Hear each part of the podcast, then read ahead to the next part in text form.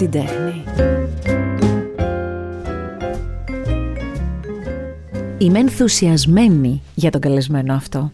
Γιατί καιρό μέσα μου έλεγα θέλω να μάθω περισσότερα πράγματα για την καλλιτεχνική του φύση που νομίζω ότι ξεχυλίζει η καλλιτεχνική του φύση, ξεχυλίζει ο ρυθμός του αλλά επειδή τον συναναστράφηκα και λίγο και είδα και κάποια live του ξέρετε τι μου βγάζει ο Ζερόμ Καλούτα ότι είναι ένας καλός, ωραίος άνθρωπος. Καλώς ήρθες και σε ευχαριστώ πολύ που είσαι εδώ. Καλώς σε βρήκα και τι ωραία λόγια είναι αυτά. Δηλαδή, πώς, άμα ξεκινάμε έτσι, πού θα φτάσουμε; Δεν ξέρω πού θα φτάσουμε, αλλά θέλω να ξεκινήσουμε με κάποιες διευκρινήσεις, σε παρακαλώ. Λοιπόν, Βεβαίως. εγώ σε λέω Ζερόμ. Ναι. Έχω δει και έχω διαβάσει και έχω ακούσει ότι πολλές φορές σε λένε και Jérôme. Τι είναι το σωστό, τι κάνω λάθος εγώ; Δεν κάνεις τίποτα λάθος εσύ Οκ. πρώτα απ' όλα. Αυτό είναι το βασικότερο. Ναι. να ξέρεις, δεν κάνεις τίποτα λάθος. Εντάξει. Από εκεί πέρα, το Jerome είναι ένα όνομα το οποίο στα αγγλικά ε, είναι Jerome, στα Ωραία. γαλλικά είναι Jérôme. Ωραία. Ε, οι Έλληνες οι οποίοι μιλάνε γαλλικά θα πούνε Jérôme. Και γιατί δεν σε λέμε Γεράσιμε. Δεν με λέτε Γεράσιμε γιατί ο Γεράσιμος είμαι ο Γεράσιμος Ναι. αλλά δεν είναι το stage name ο Γεράσιμος. Οκ. Είναι το καλλιτεχνικό Είναι το λοιπόν, καλλιτεχνικό, αυτό. Ωραία. αλλά άμα συστηθούμε, όταν συστηνόμαστε μπορεί να... Να πεις και αυτό, ε. Θα πω και αυτό, ναι. Πολύ ωραία. Και τώρα, αφού λύσαμε το μικρό όνομα, Ναι. πάμε στο επίθετο. Ναι. Λοιπόν, εγώ επίσης γνωρίζω ότι το επίθετό σου είναι Καλούτα. Ναι. Αντιλαμβάνομαι ότι στο ξεκίνημά σου μοιράστηκε σκηνή με κάποιο τρόπο με την υπέροχη Άννα Καλουτά. Βεβαίως. Αλλά εξακολουθούν να σε λένε Καλουτά, να σε φωνάζουν Καλουτά. Πρώτα απ' όλα, κάποιος μου το είπε ότι είναι πιο εύηχο, πιο μουσικό. Δηλαδή, και όταν μου είπε Ζερόμ Καλουτά, χοροπήδηξε λίγο. Ναι, ναι, Γιατί ναι, είχε, ναι, ένα- ναι, ναι. είχε αυτό έναν ενθουσιασμό και Ναι. χοροπήδηξε. Και λέω, δεν μπορώ να το στερήσω αυτό το πράγμα. ε, με την κυρία Καλουτά μοιραστήκαμε όχι μόνο τη σκηνή, αλλά μια εμπειρία. Ε, και έτυχε να είμαι εκεί στην τελευταία της δημόσια εμφάνιση. Στο Ηρώδιο, στα αυτά που κάψαν το Σανίδι. Πολλά χρόνια πριν. Άρη- Ναι, ναι, σαν έχουν προχθές περάσει είναι, εννοώ. Ναι, έχουν 15. περάσει όμως χρόνια, ναι, βέβαια. Έχουν περάσει 15 χρόνια. Ε, Πω, ναι, πω. τώρα το που το λέω και εγώ το καταλαβαίνω. Και επειδή μας άφησε, ε, μου έδωσε εκείνη την ώρα τη, τη σκητάλη και απαντάω σε όλους τους τόνους. καλούτα, Ναι, και, καλούτα. Και, και, πήγε και ο τόνος λίγο πιο εκεί, μια συλλαβή. πιο Βεβαίως. εκεί. Εκπροσωπώ γιατί γίναμε οικογένεια από τότε. Λοιπόν, θέλω πολλά πράγματα να φωτίσουμε μαζί. Ε, γι' αυτό και είπα ότι χαίρομαι που είσαι εδώ. Ε, πριν από αυτό όμως θέλω να σου πω ότι εγώ φέτος στην αλλαγή της χρονιάς αλήθεια, το έχω πει και στους ανθρώπους δικούς σου, την έκανα μαζί σου. Ε, αυτό που έζησα στην α, ε, κρατική τηλεόραση, εκεί από τον Νιάρχος, ο τρόπος που το παρουσιάσατε και ο τρόπος που έδωσες όλο σου το είναι και φάνηκε, ε, εμένα μου έκανε κάτι πολύ αισιόδοξο και κάτι πολύ διαφορετικό, κάτι πολύ... Κάτι που με κάνει να χαμογελάω για αλλαγή χρονιάς. Συγχαρητήρια. Πόσος κόσμος ήταν εκεί, Ζερόμ; Σε ευχαριστώ πάρα πολύ. Ε, λένε ότι ήταν γύρω στους 13.000 κόσμος ε, και μπορεί και παραπάνω. Ε, η εμπειρία είναι απόλυτη, είναι μαγική. Ήμουν ξεμυαλισμένος και ζαλισμένος και πολύ πολύ χαρούμενος με αυτό και μέρες, δηλαδή ακόμα υπάρχει αυτό μέσα μου, αυτή η δόνηση. Ναι. Ήταν κάτι το οποίο ε, έγινε η πρόταση τον Οκτώβριο και υπήρχε πάρα πολλή δουλειά, υπήρχαν πάρα πολλά πράγματα που έπρεπε να Βέβαια. γίνουν, που γινόταν ταυτόχρονα, αλλά ήθελα να το υπολογίσω και να το φτιάξω μέχρι την τελευταία λεπτομέρεια για πολλούς λόγους. Και για αυτήν καθ' αυτή την ευκαιρία και για το ότι ήταν ε, η μητέρα των εκδηλώσεων. Έτσι. Δηλαδή, κάποια στιγμή στο live ξεκινάω και λέω αυτή η νύχτα έχει τις μεγαλύτερες προσδοκίες, η παραμονή πρωτοχρονιάς. Όλοι θέλουν να συμβούν τα πάντα. Και μέχρι πρότινος δεν συνέβαινε τίποτα. Απογοητευόσουνα. Ε, περάσαμε δύο χρόνια σαν ανθρωπότητα που οι πρωτοχρονιές δεν ήταν πρωτοχρονιές, που ζοριστήκαμε και θεωρώ ότι σαν ε, ανθρωπότητα, θα ξαναπώ, θέλαμε αυτή την πρωτοχρονιά να λυσάξουμε. Ναι. Και λένε ότι είναι και η ουρανή ανοιχτή αυτές τις μέρες και οι ευχές πάνε πολύ ψηλά. Έπρεπε να γίνει έτσι. Εσύ λοιπόν, γεννημένος εδώ στην αθηνα ε, ένα μικρό παιδάκι φαντάζομαι πολύ όμορφο, ε, αυτά τα όνειρα τα είχες όταν ήσουν πιτσιρικάκι, μαζί με τη μαμά. Ε, είχες τα όνειρα τα καλλιτεχνικά. Δηλαδή, ήσουν από τα παιδάκια που έλεγαν Εγώ τα μεγαλώσω, θα γίνω ηθοποιός, θα γίνω τραγουδιστής. Ήσουν πιο μαζεμένο παιδί, οι καταστάσεις σε κάναν πιο μαζεμένο. Για βάλε μας λίγο έτσι να σε κρύφο κοιτάξουμε, παιδάκι. Όταν ήμουν μικρός, είδα αυτό το φαινόμενο, το καλλιτεχνικό, που λέγεται Michael Jackson. Γενικά τότε η μουσική, το σινεμά είχαν ένα μεγαλύτερο εφέ από αυτό που έχουν σήμερα. Γενικά το σινεμά που θα πήγαινες, η ταινία που θα βλέπεις Κυριακή βράδυ, θα ήταν κάτι που θα συζητούσες τη Δευτέρα. Ε, ναι. Μπορεί και να ντυνώσουν κάπως ή μπορεί. Θα σε επηρέαζε, δηλαδή επηρέαζε την κουλτούρα μας άμεσα αυτό που Ναι. βλέπαμε. Βλέποντας λοιπόν τον Michael Jackson, λέω. Μ' αρέσει πάρα πολύ αυτό. Αυτό θέλω να κάνω. Μισό λεπτάκι. Ναι. Ε, το Michael Jackson φαντάζομαι και για κάποιους άλλους λόγους. Δηλαδή, ήσουνα ένα έγχρωμο παιδί στην Αθήνα. Ε, δεν ξέρω αν είχατε μια κοινότητα, αν συναντούσες πολλούς ανθρώπους που ήταν από τα δικά σου μέρη, Ναι. που είναι το, το, το μισό τέλος πάντων, η μισή καταγωγή είναι από το Κονγκό, Ναι. από ό,τι ξέρω. Ε, και έβ- έβλεπες και ταυτιζόσουν, ας πούμε, όχι με έναν, ταυτιζόσουν με έναν ε, τραγουδιστή και παρακολουθούσε έναν τραγουδιστή που είχε και κάτι κοινό. Δηλαδή, έβλεπες και κάτι. Καλά, για Κάπως. να. Τώρα θα μας ακούνε άνθρωποι και θα πούνε ναι, μέχρι, μέχρι κάποια στιγμή. Εγώ ταυτίστηκα με τον Μάικλ όλα τα χρόνια. Ναι, ναι, ναι, ναι, ναι, ναι. Αλλά για το κομμάτι αυτό ταυτίστηκα με τον Παπάου Έμπα, που είναι ένας Κογκολέζος έτσι σημαντικός καλλιτέχνης και όλους τους άλλους καλλιτέχνες που έβλεπα που λέω αυτοί Ναι, μοιάζουν με μένα αυτό, αυτό. και μπορώ να το κάνω. Ναι. Αλλά πρώτα απ' όλα ήταν η μουσική. Ήταν το σύμπαν. Αυτό λέω θέλω να κάνω αυτό. Υπήρχε μουσική στο σπίτι συνέχεια. Δηλαδή άκουγα μουσική, μ' άρεσε αυτό και με, με μάγευε. Δηλαδή, Ακούγε και η μαμά μουσική; η μαμά τα έχει προκαλέσει όλα, μην νομίζεις τώρα. Ο Γερασιμάκος ήταν αθώος. Η μαμά, η μαμά άκουγε μουσική, η μαμά τσίμπαγε ό,τι καινούριο υπήρχε. Ε, η μαμά είχε ηχοσύστημα για να ακούει. Για να Έλα. ακούμε. Ναι, ναι, ναι, είχε ηχοσύστημα. Είχε και τα έχω εγώ τώρα βινίλια πολλά. Τι ωραία. Ήταν ανοιχτή. Δηλαδή έχουμε βινίλια Στρατό Διονυσίου, Μαρινέλα. Αυτό ήθελα να σε ρωτήσω. Τι ε, ακούγατε; Βίκυ Λέανδρος, ε, μ, ε, του Κόγκο βινίλια, έχουμε δίσκο, πολύ δίσκο, χορευτικά. Υπήρχαν τα πάντα τότε. Και είχε τα βινίλια, τα τσίμπαγε όλα, δηλαδή τα έχουμε.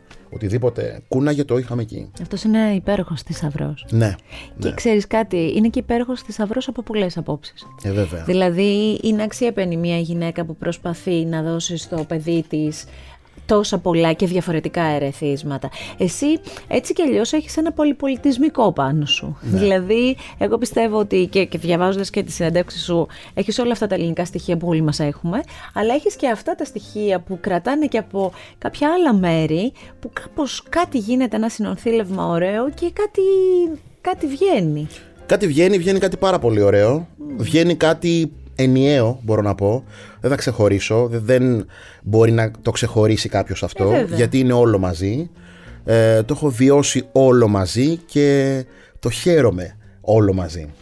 Και πότε άρχισες να λες ότι πέρα από το ότι αυτό που βλέπω μου αρέσει και να τέτοιο θα γίνω κι εγώ ας πούμε που λένε όλα τα παιδάκια, πότε άρχισε αυτό να παίρνει μια μορφή πιο συγκεκριμένη; Αυτό είχε κάποια βήματα. Δηλαδή, ξεκίνησα μαθήματα κιθάρας μικρός.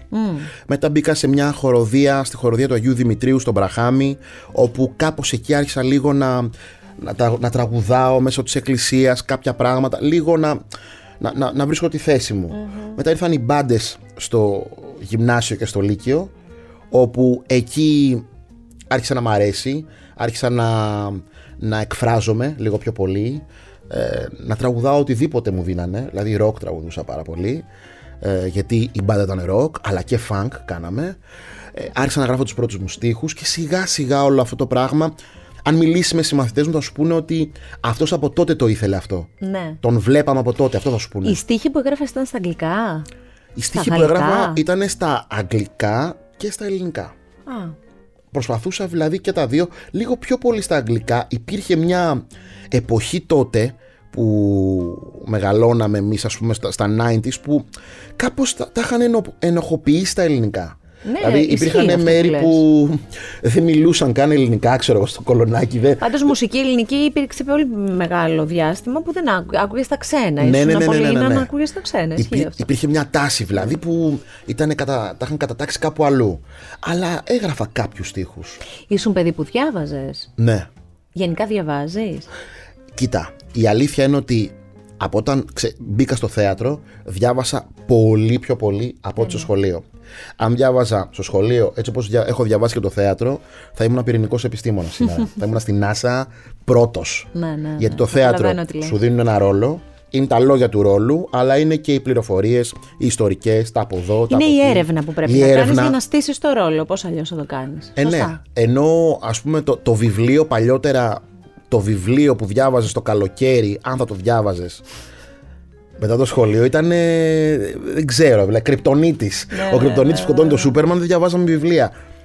Ναι, μεν, λάθη δικά μας, αλλά και το ότι το βιβλίο είχε μια αρνητική παύλα βαριά ε, σημασία, ενώ είναι ακριβώς το αντίθετο. Ίσως και οι γονείς χωρίς να φταίνε μας το δίνανε και με έναν τρόπο λίγο πιο βαρύ όπως λες, ενώ τώρα είναι και λίγο διαφορετικά τα πράγματα. Το όλο σύστημα μπορώ να πω, ναι, το όλο σύστημα, όχι μόνο οι γονείς, συμφωνώ, συμφωνώ. το όλο σύστημα, δηλαδή τα βιβλία, αν π.χ. τώρα μας ακούει κάποιος μικρότερος, τα βιβλία είναι ένας θησαυρό. Είναι, είναι, είναι. Και δηλαδή διάβασε βιβλία. Αν μη τι άλλο αναπτύσσουν τη φαντασία που χωρίς φαντασία δεν μπορούμε να υπάρξουμε, δεν μπορούμε να αναπνεύσουμε. Αυτή είναι η αλήθεια. Η φαντασία, μαθαίνεις λέξεις, να μιλάς, να εκφράζεσαι. Και, ναι, ναι, ναι, και, να σκέφτεσαι και λίγο διαφορετικά.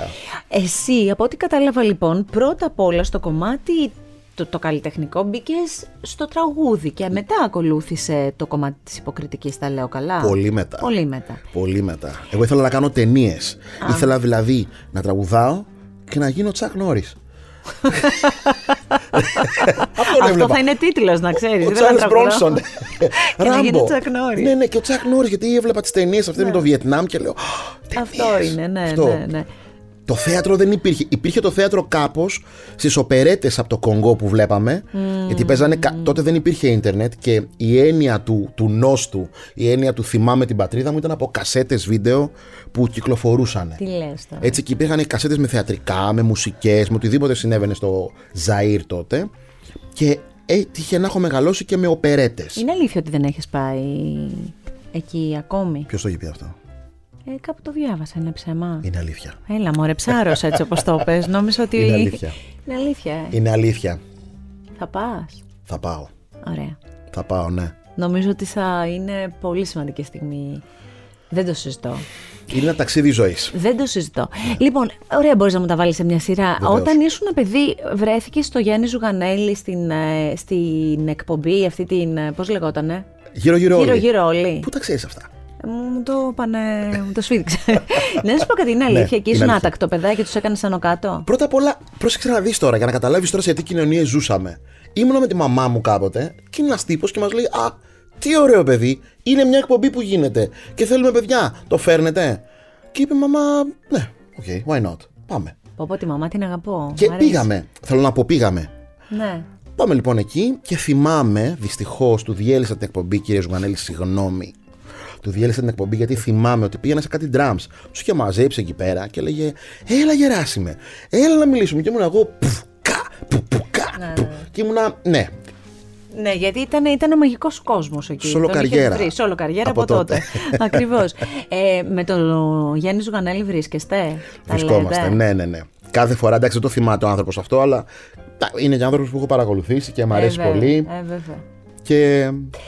Ε, και ξεκινώντας με τη μουσική, ποιος είναι ο άνθρωπος, αν και πάνω κάτω μπορώ να φανταστώ, αλλά ποιος είναι ο άνθρωπος ο οποίος ουσιαστικά άνοιξε την αγκαλιά του και φώτισε το μουσικό σου ταλέντο και το ταλέντο σου γενικά; Δεν είναι ένας. Δηλαδή, όπως σου είπα, έκανα μαθήματα κιθάρας. Άρα είναι ο, ο πρώτος μου δάσκαλος, ο κύριος Ντίνος Τροβολίδης, στο Γουδί που έκανα τα μαθήματα. Ε, υπήρχαν άνθρωποι που μου λέγανε, υπήρχαν φίλοι που μου δίνανε κασέτες που δοκιμάζαμε, οι μπάντες που κάναμε ναι. και τα είδη. Ε, μέχρι αυτό το πράγμα να... Όταν πήρε μια πιο επαγγελματική ε, μορφή, δεν είναι ο Σταμάτης Κραουνάκης; Ο Σταμάτης Κραουνάκης έρχεται πλέον στα 25. Ο Σταμάτης είναι όχι μόνο... Ο σταθμός, δεν είναι; Είναι η, η στιγμή όπου αυτό γίνεται επάγγελμα. Αυτό. Όπου αυτό, δηλαδή λέω θα ζήσω από αυτό και με αυτό και για αυτό και βρίσκεται στο δρόμο μου στα Μάτς Κραουνάκης και μπαίνω στη Σπύρα Σπύρα, κάνουμε το ηρώδιο αρχικά και ξεκινάει από εκεί το ταξίδι. Και πώς είναι αυτό το ταξίδι, τι έχεις μάθει σε αυτό το ταξίδι και τι έμαθες και από το Σταμάτη Κραουνάκη τον ίδιο; Από το Σταμάτη έμαθα πάρα πολλά.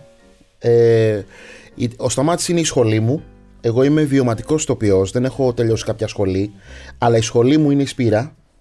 Εκεί κάναμε επιθεώρηση, μουσικό θέατρο, ε, την αληθινή απολογία του Σοκράτη του Βάρναλη την κάναμε θεατρικό με έναν τρόπο.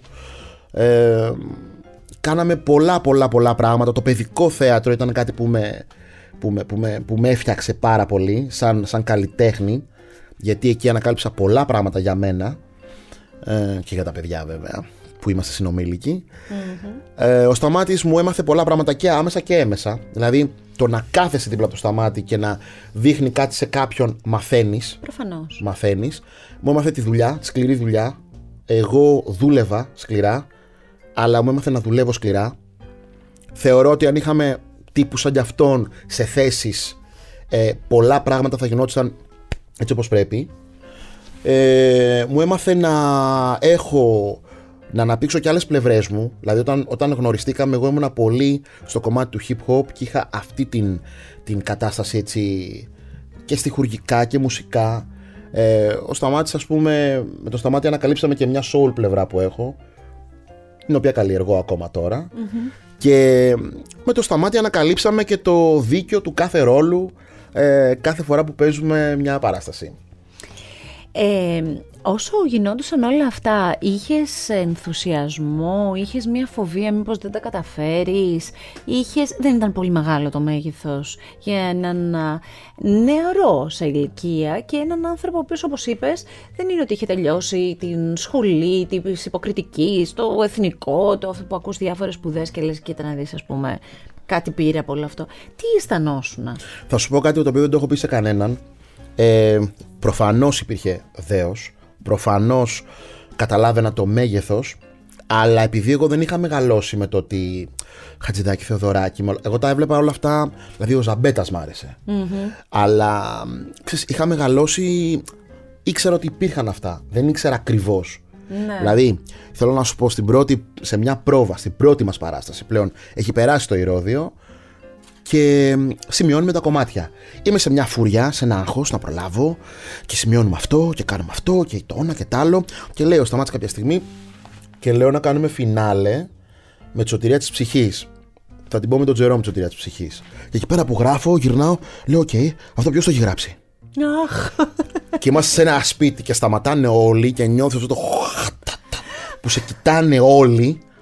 Τι είπες; Ε, ε, είμαι κάτω και νιώθω μια ησυχία. Βλέπω ότι όλοι με κοιτάνε, εκτός από το Σταμάτη που γελάει λίγο, κοιτάει κάτω. Όλοι με κοιτάνε. Λέω πω πω. Και έκτοτε για λίγο καιρό αν μου έλεγες το, το satisfaction, θα σου έλεγα Ο Σταμάτζε το έχει γράψει ναι, αυτό. Ναι, το έχει γράψει όλα. Όχι, Rolling Stones. Α, εντάξει. Είχαν συνεργαστεί. Μήπως έπαιξε πιάνο. Από εκεί ξεκινούσαν όλα τα κομμάτια. Αλλά σου λέω, μετά άκουσα όλη τη δισκογραφία του βέβαια. Ε, είδα τι, έχει, τι όμορφα πράγματα έχει κάνει. Και ξέρεις, ε, όταν, ε, αυτό είναι πολύ ωραία ιστορία, αλλά ξέρεις κάτι δείχνει και κάτι αυτό. Όταν, όταν κάτι γίνεται όχι από υπεροψία ή από, ή από άγνοια, αυτή την κακή την άγνοια, ναι. αλλά είναι, ήταν τρυφερό αυτό. Τον ανακάλυψα όμως μετά και ξέρω οτιδήποτε έχει κάνει. Ακόμη και αυτά που δεν έχει κάνει. Ακόμα και αυτά που θα γράψει, ξέρω. Ε, ο Γιάννης Κακλέας θέλω να μου πεις τι ρόλο έχει παίξει στη ζωή σου και πότε μπαίνεις στη ζωή σου και πώς ε, φτάνετε πια στην Επίδαυρο; Ο Γιάννης Κακλέας είναι ένας άνθρωπος τον οποίο γνωρίζω ε, για το Moby Dick όπου με διαλέγει ο κύριος Δημήτρης Παπαδημητρίου και φοβερή στιγμή, φοβερή στιγμή κάνουμε έτσι μια προετοιμασία για ένα ρόλο που έχει σκεφτεί για κάτι συγκεκριμένο και γνωρίζω τον κύριο Κακλέα λοιπόν για το Moby Dick και ξεκινάμε αυτή την φανταστική ε, περιπέτεια. Κάνουμε δύο-τρει μήνες πρόβα, το πρόβα πριν από το 20 νομίζω, 19 προς 20, για να παίξουμε δυστυχώς 7 ή 8 μόνο παραστάσεις το Moby Dick στο Παλάς. Κατά τη διάρκεια των προβών, εκείνη τη χρονιά, προ-COVID, ε, πριν από την καραντίνα, θα έκανε τον ορεστη Και μέσα, μέσα στις πρόβες μου, μου λέει, έχω αυτή τη σκέψη, θα ήθελες; Του λέω ναι. Εννοείται. Καλά, ποιος δεν θα ήθελε; Μέσα μου τα λέει αυτά, αλλά ξέρεις, λέω ναι. Δηλαδή και η Δήμητρα Παπαδοπούλου, όταν με πήρε τηλέφωνο, ήμουνα super cool. Αλλά μέσα μου, δηλαδή, δηλαδή χόρευα. Χόρευα όλο το κορμί και ήμουν, ναι, Δημητρά, ναι, αυτό. Αυτό, Και αυτό έχεις κάνει πρόβες και το καταφέρνεις. Ποιο; Αυτό το να δείχνεις έτσι. Παίρνεις, ελέγχεις την ανάσα. Πρέπει να ελέγξεις την ανάσα σε αυτό που λες τον άλλον. Τώρα εδώ πέρα κάνεις φλάπα φλούπα δεν έχει σημασία από τον ενθουσιασμό σου και κάνεις και οχταράκια, αλλά ελέγξει την ανάσα. αυτό. Για να μην τον τρομοκρατήσεις κιόλας τον άλλον. Ε, και, και του είπα ναι, εννοείται. Έρχεται η πανδημία, καραντίνα, δεν το κάνουμε. Επανέρχεται αυτή η σκέψη την επόμενη χρονιά και το προχωράμε. Και φτάνουμε στην Επίδαυρο. Και εκεί τι γίνεται, θέλω να μου πεις. Εκεί στην Επίδαυρο είναι Εκεί πώς πολλά τα ένιωσες; συναισθήματα. Είναι πάρα πολλά τα συναισθήματα, φοβερά. Φτάνουμε τη Δευτέρα στην Επίδαυρο. Φτάνουμε στο μέρος που όπου λέμε αυτό είναι και συγκίνηση και τέτοια. Μετά πρέπει να φτιάξουμε το σκηνικό. Ε, βλέπουμε ότι πρέπει να κάνουμε πρόβα και οι τύποι που βάζουν την άμμο γιατί είχε άμμο αργούνε. Και πάμε και αρχίζουμε και κουβαλάμε άμμο. Και για να στήσουμε τη φάση. Απομυθοποιείται λίγο η φάση, λίγο ξέρεις, λες, οκ. Περνάνε οι μέρες. Ξεκινάμε να κάνουμε την παράσταση. Παίξαμε μια γενική Πέμπτη, Παρασκευή, Σαββατοκυριακή. Την Παρασκευή λοιπόν, στην Πρεμιέρα, ο ρόλος μου είναι ένας πολύ συγκεκριμένος ρόλος. Είναι ο Φρίγας, είναι ένας σκλάβος ή εχμάλωτος πολέμου. Είναι ένας άνθρωπος που μέσα στην όλη φασαρία που κάνουν οι ατρίδες για πράγματα πολύ έτσι επιφανειακά, σου λέει παιδιά δεν έχει σημασία αν είσαι δούλος, αν είσαι ελεύθερος. Το θέμα είναι ότι έχεις μία ευκαιρία πάντα να δεις το φως. Εγώ έβγαινα πολύ αργά. Έβγαινα μετά από μια μισή ώρα στην παράσταση. Η επίδαυρος δεν σου επιτρέπει να έρθεις για να βγεις. Πρέπει να είσαι. Εγώ έπρεπε να, Ναι, ναι, να ναι. ήμουν εκεί για να βγω μετά. Όλη αυτή τη διάρκεια σκεφτόμουν ότι έχω φτάσει σε, στην κορυφή ενός βουνού. Σκεφτόμουν τη μαμά μου να καθαρίσει σπίτια. Ό,τι έχουμε περάσει. Τα ωραία δεν έχουμε τέτοιο. Λέω μαμά τα καταφέραμε. Τι είναι αυτό; Μετά ξέρεις ε, λέω «Ξέρεις τι δουλειά έχω εγώ εδώ; Γιατί τόσοι πολλοί προσπαθούν, έχουν, έχουν σπουδάσει, έχουν κάνει, έχουν αυτό και, και είμαι εγώ εδώ. Ε, δεν ξανασκέφτηκα τη μαμά μου. Μετά λέω συγκεντρώσου. Συγκεντρώσου είναι μην το χαλάσεις. Αν είναι sorry, μιλάω με τον εαυτό μου. Λέω συγκεντρώσου. Κάνε αυτό που πρέπει να κάνεις. Βγήκα, έκανα αυτό που έπρεπε και λίγο πριν τελειώσει η παράσταση άρχισα να κλαίω. Όταν σου λέω άρχισα να κλαίω, τέτοιο κλάμα, ρεζίλι. Έχω καταστρέψει την, την υπόκληση γιατί βλέπεις ανθρώπους να είναι εκεί να αποκλείουν και βλέπεις ένα να κλαίει. Και λέω παιδί μου σταμάτα να κλαις και πιο πολύ κλάμα. Ε, την προηγούμενη μέρα την προηγούμενη μέρα είμαι με τον Πάνο Βλάχο και τον Εμιλιανό Σταματάκη και κάποια στιγμή με σταματάνε και λένε πω πω μεγάλε είναι, είναι μεγάλη μας τιμή είναι μεγάλη μας τιμή λέω ναι ρε παιδιά μεγάλη μας τιμή είμαστε στην επίδαυρο μου λένε όχι ρε εσύ. είναι μεγάλη μας τιμή γιατί είσαι ο πρώτος Αφρικανός Αφροέλληνας που παίζει εδώ με ρόλο και είμαστε εμείς εδώ μαζί σου Εκεί λέω δεν θα κλάψω. Εντάξει, άντρα είμαι, δεν θα κλάψω. Ήταν στην γενική αυτό. Στην uh, πρεμιέρα όμω τα, τα κατέστρεψα όλα. Κάπως ηρέμησα εκεί, πήγαμε να φάμε. Μου λέει συγχαρητήρια και ο Κακλέα. Άντε πάλι κλάματα. Αυτό δηλαδή ήταν πολύ. Ήταν μια ωραία αλλά και λίγο ντροπιαστική φάση. Με έχει συγκινήσει πάρα πολύ. Ναι, ναι, ναι. Ε, μ, ήρθες καμιά φορά, γι' αυτό σε ρώτησα όταν ήσουν ένα παιδάκι εκεί και προσπαθούσες και προσπαθούσες και οικογενειακός προφανώς πως καμιά φορά με πολλή δουλειά, δεν Ναι. λέω, και με αξίες και με αξιοπρέπεια γιατί και αυτά είναι εξίσου σημαντικά με τη δουλειά. Ε, πώς φτάνεις στο όνειρό σου και το πραγματοποιείς. Ναι. Ναι και μ, ρε παιδί μου, μη σταματάει κανείς να ονειρεύεται. Τα όνειρά μας, ό,τι και να είναι, όποια και να είναι αυτά, πρώτα απ' όλα τσάμπα είναι. Άρα μπορούμε να ονειρευόμαστε ό,τι γουστάρουμε. Και απλά να έχουμε πάντα τη, το στένος και την, ε, και, και την αγάπη να τα υπερασπιζόμαστε. Γιατί αυτό. Γιατί μας ανήκουνε. Πάλι έκανες ε, οκταράκια όταν ε, σε πήρε ο Φίβος, ο Δελιβοριάς, για να συνεργαστείτε; Για πες εκεί. Εκεί- Τι, τι χώρο χόρεψες εκεί; Εκεί η Πεντοζάλη. Με πεντοζάλι. Ωραία. Εκεί με, το, με τον Φίβο λοιπόν έχουμε. Το, τον γνωρίζω, ξέρω ποιος είναι. Ε, και κάποια στιγμή πάω σε μια ταράτσα. Στην τελευταία που έκανε λίγο πριν πάει στο. στο συγγνώμη, στο Άλσος και μου λέει: Έχω σκεφτεί κάτι. Τρία χρόνια, τρία, τέσσερα χρόνια πριν. Ναι. Μου λέει: Έχω σκεφτεί κάτι. Και θέλω να μιλήσουμε κάποια στιγμή για να συνεργαστούμε και να κάνουμε. Λέω: Οκ, όποτε θέλεις. Εννοείται με χαρά και τα λοιπά και μετά πήγαμε, κάναμε διάφορα. Ε, έρχεται το Άλσος μετά η ταράτσα και οκ, δεν έχουμε μιλήσει, δεν συνεργαστήκαμε, δεν έχουμε καμία επαφή. Λέω, εντάξει, μόνο το ξέχασε. Αρχίζω και ακούω από διάφορους ότι μάλλον θα κάνει κάτι μια σειρά και ότι μάλλον ε, με- θα είμαι εκεί. Αλλά δεν μου το έχει πει ο ίδιος και εγώ δεν μπορώ να... Δηλαδή λέω, έλα, σοβαρά, ναι. Μου το είπε δηλαδή μια αγαπημένη, ένα αγαπημένος μου άνθρωπος μου λέει, α, ακούω ότι θα είσαι εκεί. Λέω, σοβαρά, εγώ πώς δεν το άκουσα ακόμα. Έρχεται η πληροφορία, κάνουμε το, το δοκιμαστικό και the rest is history. Να σου πω κάτι, τα νούμερα έχουν αγαπηθεί πάρα πολύ. Τα νούμερα είναι κάτι ιδιαίτερο, κάτι διαφορετικό. Εμένα μου ταιριάζει πάρα πολύ εκεί, γιατί τα νούμερα έχουν αυτό το διαφορετικό, όσο έχω εγώ στο μυαλό μου για σένα. Και επίσης έχουν και κάτι τρελό που, που δεν σε έχω συναναστραφεί, αλλά πολύ μ' αρέσει να έχεις αυτή την τρέλα.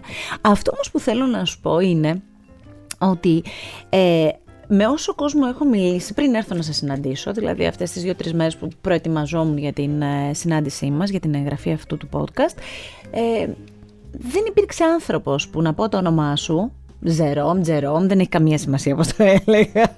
ναι. το έλεγα γαλλιστή. Ε, που να μην μου πει, ρε, αυτόν τον πάω πάρα πολύ. Τον βλέπω στα νούμερα και μου αρέσει τόσο πολύ. Τον πάω πολύ.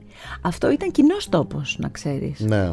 Και είμαι σίγουρη ότι το εκλαμβάνεις αυτό. Και τώρα, ειδικά με αυτή τη σειρά, καταρχάς δεν είναι η πρώτη σου σειρά, ε, εννοείται, ούτε είναι, έχεις, και αν έχεις κάνει θέατρο, πάρα πολύ, ε, αλλά νομίζω ότι αυτή είναι η στιγμή σου. Το νιώθεις κι εσύ; Το νιώθω, το απολαμβάνω σιγά σιγά τώρα, γιατί είμαστε σε μια δουλειά. Ευχαριστώ αυτούς που σου είπαν, ε, δεν ξέρω αν ήταν αυτοί που, στείλα, που έστειλα εγώ, αλλά Δεν ξέρω πόσο σου έστειλες και πόσο καλά είχες κάνει τη δουλειά. δεν ξέρω αλλά πόσοι ήταν σου πολύ... είχαν. Σε ευχα- Τους ευχαριστώ πάρα πολύ όλους. Ε, κοίτα, υπάρχει μία... Ρε παιδί μου, αυτές οι δουλειές που κάνουμε είναι φανταστικές δουλειές. Είναι η ωραιότερη δουλειά του κόσμου. Έχει τύχει να παραμιλάω στον δρόμο, να περπατάω και να μην είμαι καλά. Και να έχετε μια κυρία και να λέει Σας είδαμε στην παράσταση και γελάσαμε πάρα πολύ. Σου φτιάξει τη μέρα. Την εβδομάδα, παιδί μου. Ναι, ναι. Δεν το ξέρει. Νομίζει τώρα αυτή ότι θα του μιλήσω, να μην του μιλήσω, γιατί θα τον ενοχλήσω. Εγώ πεθαίνω για αυτά. Γιατί μου δίνουνε. Λέω ρε, εσύ κάτι κάνεις καλά και πηγαίνει και επικοινωνείται. Άρα συνέχισε και να είσαι καλός, εν πάση περιπτώσει. Τι πρέπει να γίνει για να περπατάς στον δρόμο και να μην είσαι καλά και να μιλάς μόνος; Οτιδήποτε. Άνθρωποι είμαστε. Δηλαδή, μπορεί να σου έρθει ΔΕΗ. Οκ.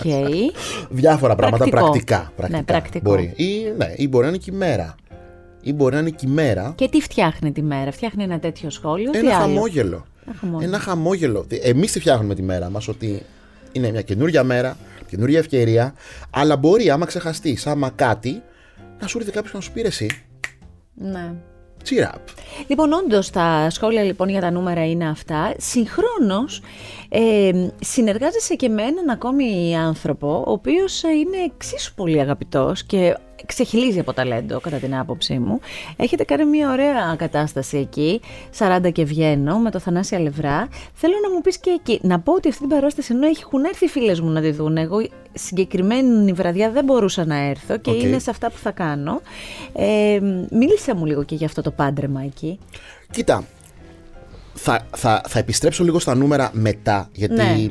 βασικά πριν πάω εκεί θα πω για τα νούμερα. Ναι, ότι ναι. πέρα από τη χαρά και την, ε, και την τύχη και, και όλο αυτό, είναι μια ευλογία και οι συνεργάτες, δηλαδή ο Φίβος και όλοι όσοι γράφουν γι' αυτο ε, οι ηθοποιοί, ο σκηνοθέτης, ο διευθυντής φωτογραφίας, υπάρχει ένα, ένα προσωπικό, υπάρχουν άνθρωποι οι οποίοι είναι συντονισμένοι στο στοχο Είναι ο στόχος του φίβου και έχουμε εμείς μικροστόχους που τα έχουμε οικειοποιηθεί όλο αυτό, δηλαδή είναι δικιά μας φάση και είναι όλοι συντονισμένοι σε αυτό.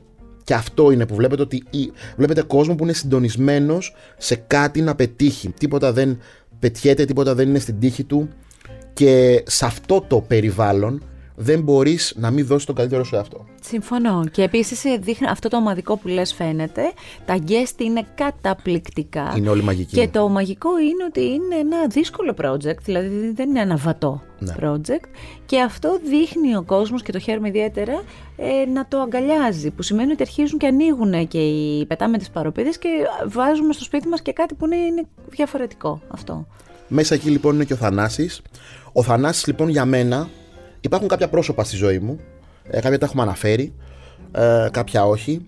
Ο Θανάσης, μαζί με τη Δήμητρα Παπαδοπούλου, είναι οι άνθρωποι οι οποίοι για μένα εκπροσωπούν μια αλλαγή. Δηλαδή, όταν τελείωσα τη σχολή μου, όταν έφυγα δηλαδή από τη Σπύρα, ε, στα 7 πλέον χρόνια, κάνουμε το Μάνα θα πάω στο Hollywood. Το έργο της Δήμητρας Παπαδοπούλου. Σωστά.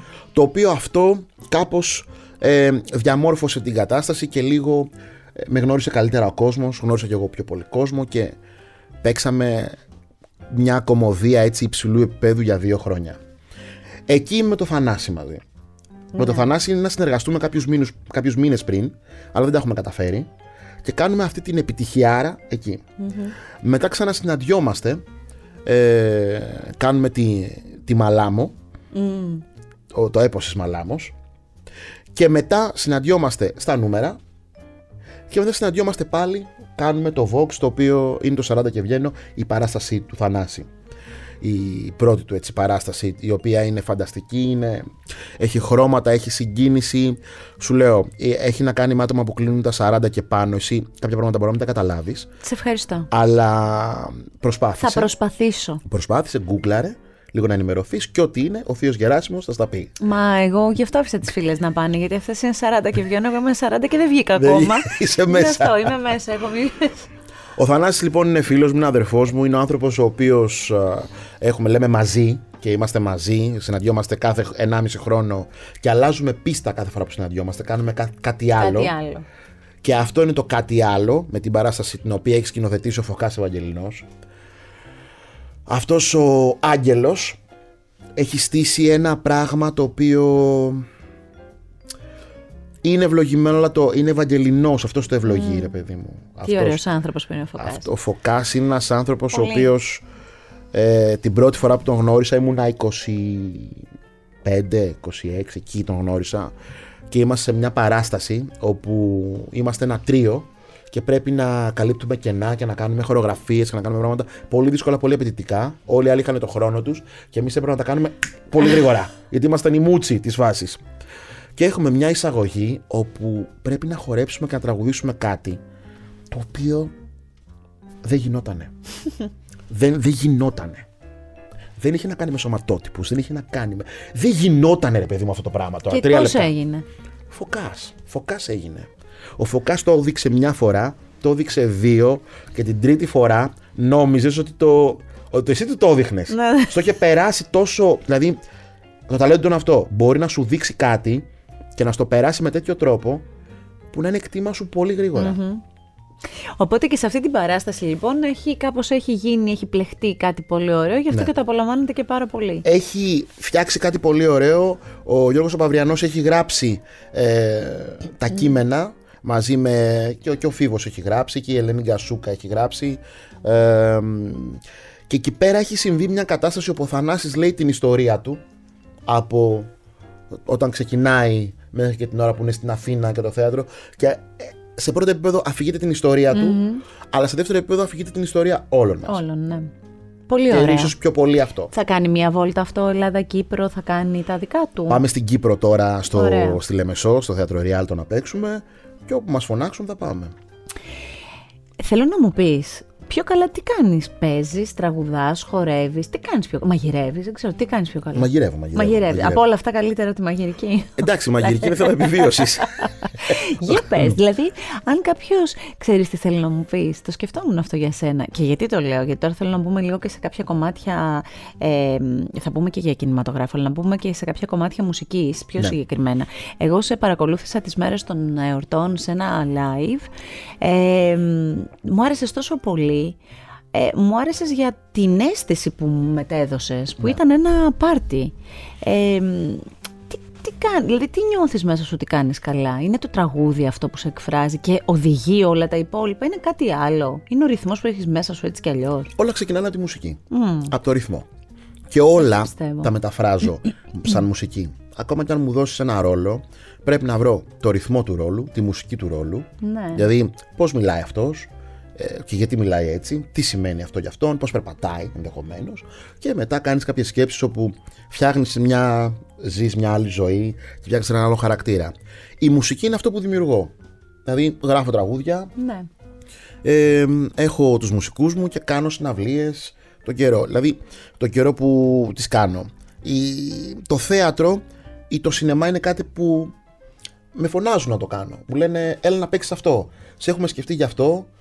Δεν έχω φτάσει ακόμα στη δυνα... στο επίπεδο δημιουργίας. Ίσως δημιουργώ πάνω σε κάτι που θα μου δώσεις.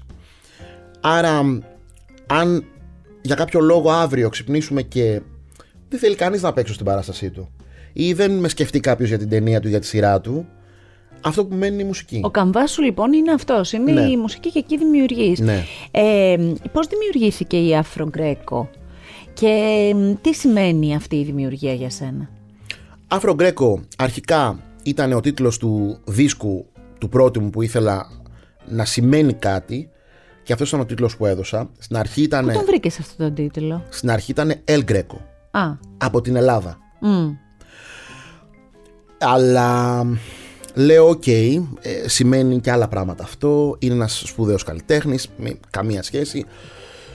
Και τότε είχα κάποια θέματα με την πολιτεία, με το κομμάτι της ένταξης, δηλαδή με την, της ελληνική, συμπερίληψης. ναι, με την ελληνική υπηκότητα, με τις άδειες παραμονής. Όλη αυτή λοιπόν η περιπέτεια ε, και από προβλήματα, από ερωτήσεις, από καταστάσεις ε, μ, μου δημιούργησε μια συνείδηση. Κάποια στιγμή λοιπόν υπάρχει ένα ερώτημα που κάποια στιγμή θα σου, σου κάνουν και σου λένε δηλαδή άμα γίνει πόλεμος ανάμεσα στο Κονγκό και στην Ελλάδα με ποιον θα είσαι; Είναι μια ερώτηση στην οποία ρε παιδί μου εγώ δεν μπορώ να απαντήσω και, για- και για τον πόλεμο και για την... α- Δεν μπορώ γενικά Υπήρξε να κάποιος απαντήσω. άνθρωπος που μπορεί να σε ρώτησε κάτι τέτοιο; Άσε, το podcast είναι πάρα πολύ ωραίο, μην πάμε εκεί πέρα. Εννοείται πως μπορεί να στο ρωτήσουν αυτό το πράγμα. Το βρίσκω πολύ αρρωστημένο να κάνεις αυτήν την ερώτηση. είναι μια ερώτηση η οποία έχει να κάνει με το ότι αν θέλεις να γίνεις Έλληνας θα πρέπει να αφήσεις κάτι, θα πρέπει να αλλάξεις, θα πρέπει να διαλέξεις. Και εγώ άρχισα να σκέφτομαι το εξής να πω ρε παιδιά, τι να διαλέξω. Εγώ γεννήθηκα εδώ στο νοσοκομείο Αλεξάνδρα και η φάση μου είναι αμπελόκηπη γουδί ζωγράφου. Εκεί είμαι. Γεράσιμος. Δεν αλλάζει αυτό. Κατάγομαι από το Κονγκό, το πρώην Ζαΐρ. Μιλάω, τις, γλω- μιλάω πέντε γλώσσες. Δεν μπορώ να διαλέξω. Δεν μπορώ αύριο να πω ότι μιλάω δύο γλώσσες και δεν μιλάω πέντε. Δεν μπορώ να πω ότι... Ε, δεν μπορώ να πω ότι είμαι κάτι άλλο. Είμαι αυτό. Είμαι αυτό το υβρίδιο. Είμαι και τα δύο. Είμαι άφρο γκρέκο. Είναι ένας συνδυασμός. Είναι μια σύνθεση. Δεν μπορώ να είμαι ή το ένα ή το άλλο. Είναι ψέμα. Να σε ρωτήσω κάτι, επειδή έκανες αυτή την παρένθεση πριν μπούμε αμυγός Βεβαίως. για το κομμάτι της μουσικής. Αυτά τα, αυτές τις προβληματικές ερωτήσεις, κατά την άποψή μου, δικός μου χαρακτηρισμός, ε, τις είχες και από ανθρώπους της τέχνης ή μόνο σε επίπεδο γραφειοκρατικό πιθανόν ή μιας κοινωνικής συναναστροφής; Σε επίπεδο γραφειοκρατικό, η τέχνη έχει. Η, Δεν τέχνη, έχει ένα κοινό κώδικα, μια κοινή γλώσσα η τέχνη όπου κι αν είσαι. η τέχνη και η σκηνή έχουν μια φανταστική δικαιοσύνη. Ναι. Έχει, έχουν έναν τρόπο γιατί αυτό είναι που κάνει την τέχνη τέχνη, ότι δεν ασχολείται με τέτοια πράγματα. Όχι, δεν την είχα στην τέχνη. Στην τέχνη, Ωραία. ίσα ίσα ανα, με, ανα- οι άνθρωποι οι οποίοι με διαλέξανε για να κάνω την οποιαδήποτε δουλειά, με αναδείξανε. Συμφωνώ. Με αναδείξανε και όχι στερεοτυπικά, με αναδείξανε κανονικά. Ωραία. Χαίρομαι για την Αυτό. απάντησή σου. Και τα υπόλοιπα θα τα αφήσω Και στην, του ευχαριστώ όλους. στην έλλειψη παιδείας κάποιων ανθρώπων. Δεν θα το... Σου λέω, δεν είναι θέμα έλλειψης παιδείας, είναι και το Ε. παδιλίκι που υπάρχει σε κάποιες καταστάσεις ότι μπορεί κάποιος για να κατανοήσει κάτι καλύτερα να πει εσύ, ας πούμε, ότι είσαι ξανθιά ή καστανή. Δεν μπορεί να είσαι και τα δύο, δεν μπορεί να είναι μελίτο. Ναι, ξέρεις τι γίνεται όμως, Ζέρο μου. Ε, Εγώ δεν είμαι σίγουρη ότι αυτές τις ερωτήσεις θα τις έκανες σε έναν καλλιτέχνη, ας πούμε, μπροστά σε έναν άνθρωπο Έλληνο Σουηδό. Δηλαδή θα ρωτούσες έναν Έλληνα Σουηδό τόσο εύκολα, αν ποτέ γίνει πόλεμος μεταξύ Ελλάδας και Σουηδίας, εσύ με ποιο θα κράτος θα σου να. Πιστεύω πως όχι. Και εγώ αυτό πιστεύω, πιστεύω ξέρεις. Αλλά και mm. πιάνεις και τη Σουηδία, γιατί λένε οι Σουηδοί είναι λίγο. Σουηδία γίνανε. Τώρα μου ήρθε η Σουηδία, ρε παιδί μου, βάλε κάτι άλλο. Σουηδία γίνανε. Εντάξει. Το λοιπόν, Αφρογκρέκο λοιπόν δημιουργείται πάμε τότε. για την Αφρογκρέκο. Είναι... Και φτιάχνεις αυτό λοιπόν με αφορμή τα τραγούδια σου και το δίσκο σου. Λέω θα είναι τα τραγούδια και θα είναι αυτό. Θα είναι αυτή η μίξη. Ναι. Ε, εγώ επειδή είμαι από την, ε, έχω την παιδεία του hip hop και το hip hop ας πούμε είχε πάντα την έννοια του merchandising, είχε πάντα το, τη, τη μουσική που φοράς και ρούχα και αυτό και τόνα και τ' άλλο. Πάντα μ' άρεσε η ιδέα του να μπορέσουμε ε, αυτό που έχουμε, γιατί έχουμε ένα φοβερό λόγο που έχει φτιάξει η Ελίζα Ζαρίφη. Είναι με το τσαρούχι, το τσαρούχι και το, και, το άφρο και η χτένα. Και η χτένα, μπράβο. Είναι, ε, την ευχαριστώ αν με ακούει, δηλαδή είναι μαγικό αυτό που έκανε, μαγικός ο τρόπος που δίζησε στο μυαλό μου, γιατί είναι και αυτή φοβερό μυαλό και είναι ε, φοβερή έτσι, η εκτελεση και ολοι μας λένε τα καλύτερα. Λοιπόν, και λέω αυτό το λόγο κάτι πρέπει να το κάνω. Λέει, το φόραγα σε μπλούζα, το βλέπανε και υπήρχαν αντιδράσεις. Ναι. Λέω να το κάνουμε κάτι αυτό. Στην πανδημία λοιπόν το shop, ε, η κατάσταση αυτή έγινε, πήρε σάρκα και οστά. Ναι, ναι, ναι και βάλαμε το λόγο μας και σε κούπες και σε ρούχα και... Και έγινε μια πολύ ωραία κατάσταση. Θέλω τώρα να μου πεις ναι. αν κάποιος άνθρωπος από αυτούς που μας ακούει που μπορεί να σε βλέπει, να σε έχει δει στο θέατρο, να σε βλέπει στην τηλεόραση και στον κινηματογράφο που θα τον αφήσω στο τέλος. Ε, αν ε, κάποιος άνθρωπος λοιπόν δεν έχει ακούσει τραγούδια σου. Ναι. Θέλω να μου πεις δύο τραγούδια που θα του έλεγες, δηλαδή θα τον έπαιρνες στο σπίτι σου και θα του έλεγες: Δεν θα τα ακούσεις όλα. Θα ακούσεις δύο τραγούδια. Αυτά τα δύο τραγούδια θέλω να ακούσεις από μένα. Για να, να ξέρεις ότι να, έχω πει αυτά τα δύο. Ποια δύο θα ήταν; Ε, τα τραγούδια είναι σαν παιδιά μου, δεν μπορώ και δεν μπορείς να ξεχωρίσει κανένα. Το καταλαβαίνω. Αν μπορούσες, λέμε. Ωραία, ωραία. Αν μπορουσα θα του έλεγα να ακούσει το Le Courageux. Αυτό μου αρέσει εμένα και Αυτό το έχω πρώτο πρώτο. Ωραία. Ε, πω, πω, τώρα θέλω όμως και το άλλο να σ' αρέσει, δεν ξέρω. Για, πες, να για να δούμε, για να δούμε. Κοίταξε, θα, θα ήθελα να ακούσει και τι άλλο. Εντάξει, θα με έλεγες Ζερόμ ή Τζερόμ. ε, απάντησε μου πρώτα για το Ζερόμ που λέω εγώ το γαλλικό. Ζερόμ, άμα θα μου λέγει Ζερόμ, θα του λέω και το Αντζέλα να ακούσεις. Ναι, ναι, ναι. Ενώ ναι, αν πήγαινα στα αγγλικά, στο Τζερόμ ή στο πιο ελληνιστή. Αν πήγαινε στα αγγλικά, θα του έλεγα να ακούσει το Home Σωστά. Θα του έλεγα να ακούσει το Δεν πειράζει. Το Δεν πειράζει. Θα του έλεγα να ακούσει το Dinero. Εντάξει, να σε εξερευνήσει. Ναι, ναι, ναι, να, να δει τι γίνεται. Ωραία, πες μου λίγο και για αυτή την uh, περίεργη έτσι, συνάντηση με την uh, Ροδά. πες μου και γι' αυτό. Το λενάκι μου. Η κυρία Ροδά είναι και αυτή στην, στο θίασο του Μάνα θα πάω στο Hollywood. Έχουμε περάσει φανταστικές στιγμές. Ε, είμαστε με έναν μύθο ο οποίος ε, δεν συμπεριφέρεται σαν μύθος, είναι μια φίλη μας, ε, αλλά είναι ένας μύθος. Ε, ε είναι ένας πολύ αστείος, δοτικός, γενναιόδωρος άνθρωπος. Και πέρασαν πολύ χρόνο μαζί, στις διπλές ειδικά, τα Σάββατα, στα κενά, ερχόταν στο καμαρίνι μας, πηγαίναμε στο δικό της, μας έλεγε ιστορίες. Και μια μέρα μου λέει «Ζερό, ε, Λέω κι εγώ blues, έχω πει, πει κι εγώ τραγούδια τα οποία είναι έτσι δικά σου και θα σ' αρέσουν και σένα πολύ. Λέω τι Ελένη μου, για πες μου. Και αρχίζει και μου τραγουδάει. Η ζωή μου, η ζωή μου έχει ένα χρώμα μαύρο και μουντό. Ό,τι δίνω μου τα παίρνει. Τα πληρώ... Στοπ Ελένη, τα αγκαλιάζω την πιάνω Ελένη Θα το κάνουμε τραγούδι αυτό. Ναι μου λέει να το κάνω, θα κάνω ό,τι θες ναι, αγόρι μου, ό,τι θες. Αυτό δηλαδή είναι τόσο. Ναι, ό,τι θες. Και λέω θα γίνει. Και λέω η ζωή μου. Πρέπει να γράψω γι' αυτό. Σάμπλαρα την Ελένη και κάναμε το η ζωή μου. Και συνδεθήκαμε. Γιατί μου λέει κάποια στιγμή δεν ήξερα ποτέ ότι θα αγαπούσα κάποιον σαν και σένα. Και της λέω Ελένη τώρα θέλω να ηρεμήσεις λίγο. Τι να κάνω, να βρω τη μηχανή του χρόνου, να γυρίσω πίσω, να σε βρω. Να διαχειριστούμε λίγο. Ναι, ναι, δηλαδή ηρέμησε τώρα, τι είναι αυτό το πράγμα; και είναι σπουδαίος άνθρωπος, αλλά είναι εδώ. Πολύ ωραία. Πάει για εκεί, πάει για εκεί που την τραβάμε Και πίσω εμείς ακολουθάμε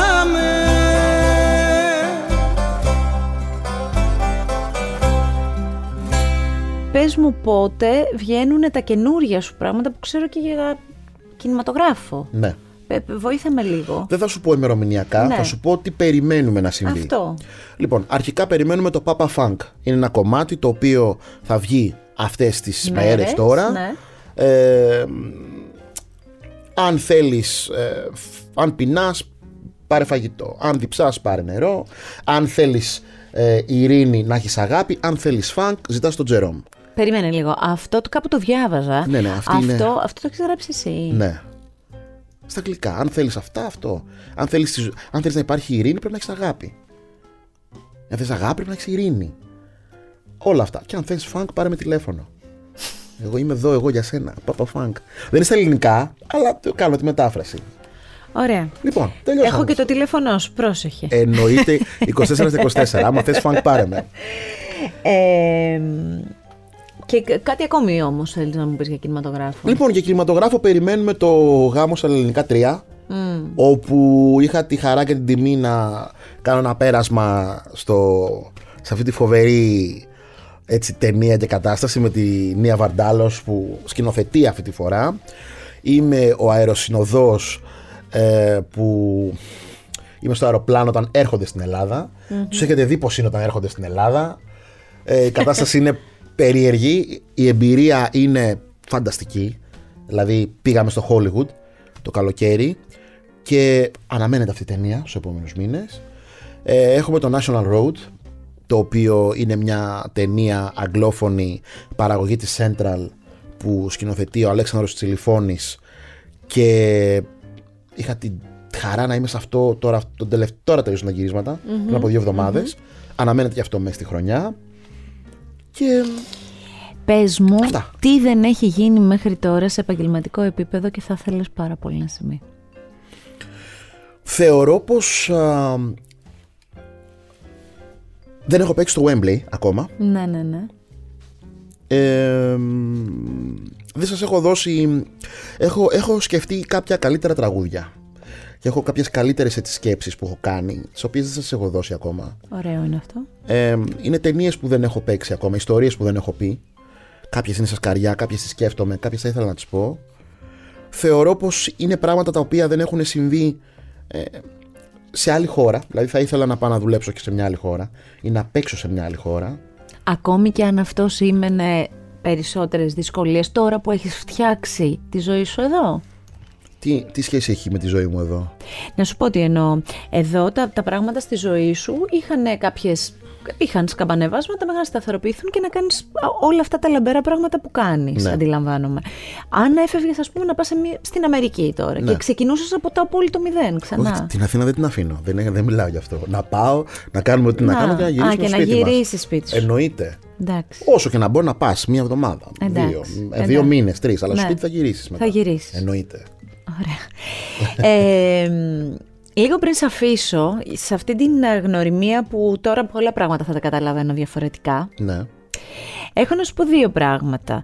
Ε, το ένα ότι θεωρώ ότι θα είχε πολύ ενδιαφέρον να έγραφες ένα βιβλίο για μια πορεία ενός παιδιού που μεγαλώνει και που έχει τόσο φωτεινά και λαμπερά τα ματάκια του και τα όνειρά του που πετυχαίνει αυτό που θέλει και χαμογελάει σε όλα.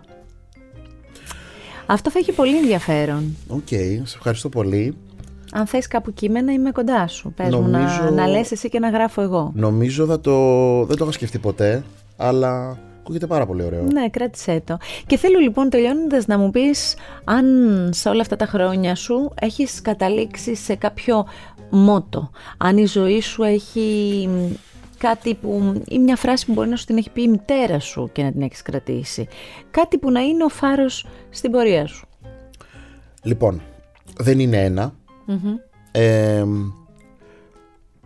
το toujours humble είναι μια φράση από τα που με συνοδεύει από μικρό που να είσαι πάντα ταπεινός με την έννοια όχι ε, με, με ψεύτικο τρόπο δηλαδή όλα αυτά που κάνουμε το Matrix όλο αυτό που ζούμε έχει τη σημασία του αλλά έχει τη σημασία που του δίνουμε, που του δίνουμε εμείς οι άνθρωποι άρα και δεν είναι και αληθινά όλα αυτά Δηλαδή, αύριο μπορεί να μην υπάρξουν. Αυτό που, που μένει είναι η αγαπη Υπάρχουν πράγματα πολύ πιο μεγάλα, τα οποία σε αυτά πρέπει να δίνουμε σημασία. Είμαστε μικροί, τα βρήκαμε, θα τα αφήσουμε.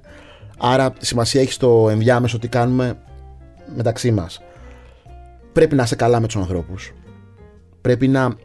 Πρέπει να, η μάνα μου έχει μάθει να, να, να είσαι καλά με τους ανθρώπους. Πρέπει να μάθεις να είσαι καλά, να ζεις καλά με τους ανθρώπους. Δεν γίνεται αυτό το πράγμα. Γιατί θεωρώ ότι αυτή είναι η περιουσία μας. Οι άνθρωποι. Το πώς νιώθεις εσύ για μένα και το πώς νιώθω εγώ για σένα.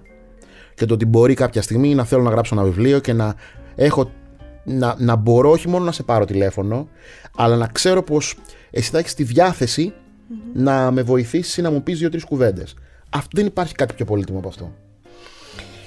Θέλω να σε ευχαριστήσω πάρα πολύ. Θέλω πριν με ευχαριστήσω να πω κάτι. Ναι. Δεν έχω δει όλες τις uh, εκπομπές, έχω δει κάποιες. Δηλαδή όλοι έρχονται και μιλάνε τόση ώρα. Εγώ γιατί μιλάω μόνο 10 λεπτά; 10 λεπτά. 10 λεπτά. Αδικία! Τι είναι αυτό το πράγμα, δηλαδή; Με έχεις ξεπετάξει. Είμαστε εδώ 10 λεπτά. Ο καφές. Το βλέπετε, ο καφές είναι, είναι, δεν είναι κρυό, είναι μισός. Δεν έχω πιει καφέ, τίποτα. Λοιπόν, ε, θέλω να σε ευχαριστήσω πάρα πολύ. Θέλω να ξανασυναντιόμαστε και να θαυμάζω έτσι μια ωραία πορεία, να μου χαμογελάς και να χαίρομαι, να σε βλέπω έτσι, να μην περπατάς και είσαι στενοχωρημένος, να είσαι χαρούμενος και να σου πηγαίνουν όλα πολύ καλά. Σε ευχαριστώ πάρα πολύ που με φώναξες και εσύ και όσοι μας ακούνε, να είμαστε πάση θυσία χαρούμενοι, να ξεκινάμε από εκεί και σίγουρα θα συμβούν καλά πράγματα. Αν είσαι μουρτζούφλης, ε, μπορεί να μείνει στα ίδια ή να συμβούν άσχημα πράγματα. Δηλαδή, πρέπει και εμείς να το προκαλέσουμε αυτό. Ε, αλήθεια είναι αυτό. Να είμαστε καλά μέχρι την επόμενη φορά.